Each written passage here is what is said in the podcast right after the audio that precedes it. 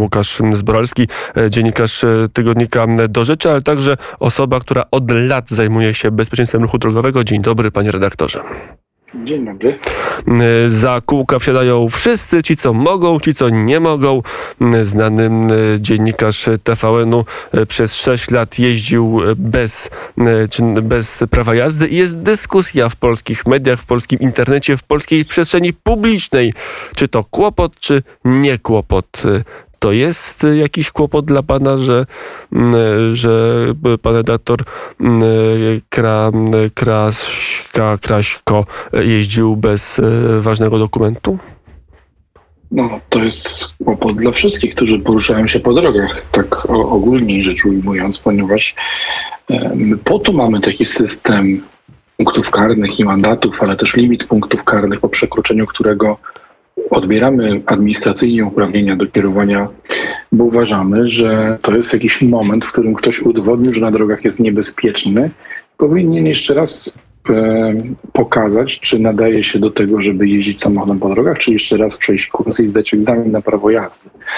E, to jest system, e, dzięki któremu mamy być bezpieczniejsi na drogach. Mamy się pozbywać z nich tych, którzy, którzy tam stwarzają duże ryzyko. Więc jeśli ktoś traci uprawnienia do kierowania, dlatego że y, łamał prawo drogowe i uzbierał, i to, to robił to tyle razy, że przekroczył limit punktów karnych i stracił uprawnienia do kierowania i on y, nie potwierdza swoich kwalifikacji i dalej po prostu jeździ sobie bez takiego dokumentu po drogach, no to, no to to jest szalenie ryzykowne dla nas wszystkich. Mm, ale wszyscy mówią znany dziennikarz Piotr Kraśko, znamy go z faktów, znamy go z programu chyba nawet TVN Turbo, bo chyba tam też coś prowadził. No przecież on na pewno bezpiecznie jeździł. No cóż z tego nie miał dokumentu, no każdemu się mogło zdarzyć. Niech rzuci kamieniem e, pierwszy ten, kto nigdy nie wsiadł e, do samochodu bez prawa jazdy i przez 6 lat nim się poruszał po drogach. E, taka narracja gdzie niegdzie w polskim internecie panuje. Słusznie. No to jest trochę przerażające jednak, bo po, powiedzmy, że o ile na przykład Donalda Tuska tam niektórzy mogli bronić, że wjechał z jakąś dużą prędkością w obszar zabudowany, chociaż jak się okazało, potem to był już środek wsi, a poza tym jechał e, o wiele więcej niż wolno nawet poza obszarem zabudowanym, no ale niech już tam. Można uważać, że jednorazowe wykroczenie na drodze to jest jakiś błąd człowieka. Ja go potępiam, ale znaleźli się tacy, którzy mówili, że nie można przesadzić. Natomiast no jednak czymś innym jest świadome popełnianie przestępstwa, bo e, wsiadanie za kierownicę, kiedy się ma cofnięte uprawnienia decyzją administracyjną, to jest przestępstwo klasyfikowane w kodeksie karnym. Więc jeśli się przez świadomie przez 6 lat popełnia przestępstwo, to szalenie trudno jest taką postawę obronić. Tym bardziej, że nie mówimy o kimś, nie wiem, kto ma problem alkoholowy. No są, są przecież mnóstwo jest takich przypadków w Polsce ludzi, którzy mimo nawet zakazów sądowych wsiadają dalej za kierownicę i po pijanemu jeżdżą i tak dalej.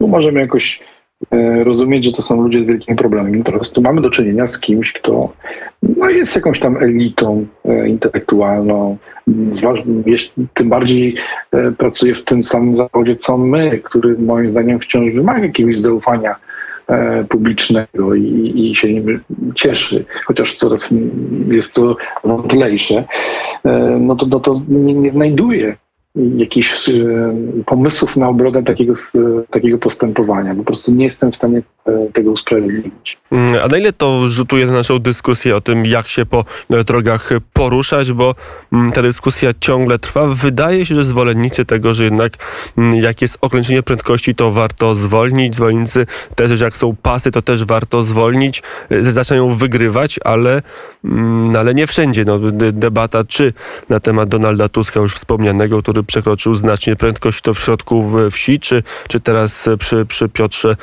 Kraśko wskazuje, że, że jednak jest taka mentalność dość silna, tutaj na ile polityczna, na ile faktyczna, że jednak te przepisy są tylko luźnymi wytycznymi, do których można się różnie stosować. Po pierwsze, wydaje mi się, że jestem większym optymistą niż pan, dlatego że jednak jak spojrzymy na te obie sprawy, czy Tuska, czy Kraśki, to okazuje się, że e, no i jednak powszechniejsze jest potępienie takich zachowań. To są pojedyncze głosy z pewnych środowisk, które ich bronią. E, A więc wydaje mi się, że jako społeczeństwo jednak dojrzeliśmy do tego, że mm, nie mamy zrozumienia dla nikogo, kto jeździ w sposób niebezpieczny po drogach. Czy to jest nasz sąsiad, czy to jest znany polityk, czy dziennikarz.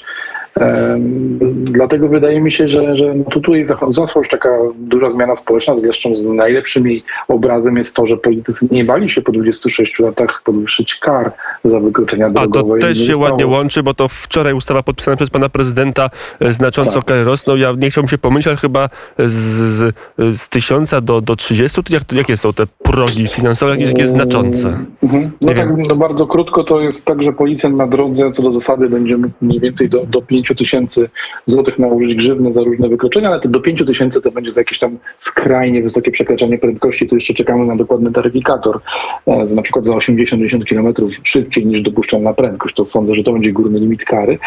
Natomiast w, wcześniej było to 500 zł zaledwie, a, a z kolei w sądzie, są, jeśli policjanci odstępowali od ukarania mandatem i uznawali, że to jest spra- sprawa, którą należy surowiej potraktować, no to taki delikwent stawał przed obliczem sądu i sąd mógł do 5 tysięcy złotych kary nałożyć. Teraz będzie mógł do 30 tysięcy złotych kary nałożyć. Przy czym tutaj zawsze zaznaczam, że, bo też są takie głosy, że to jest straszne, że można zrujnować ludzi.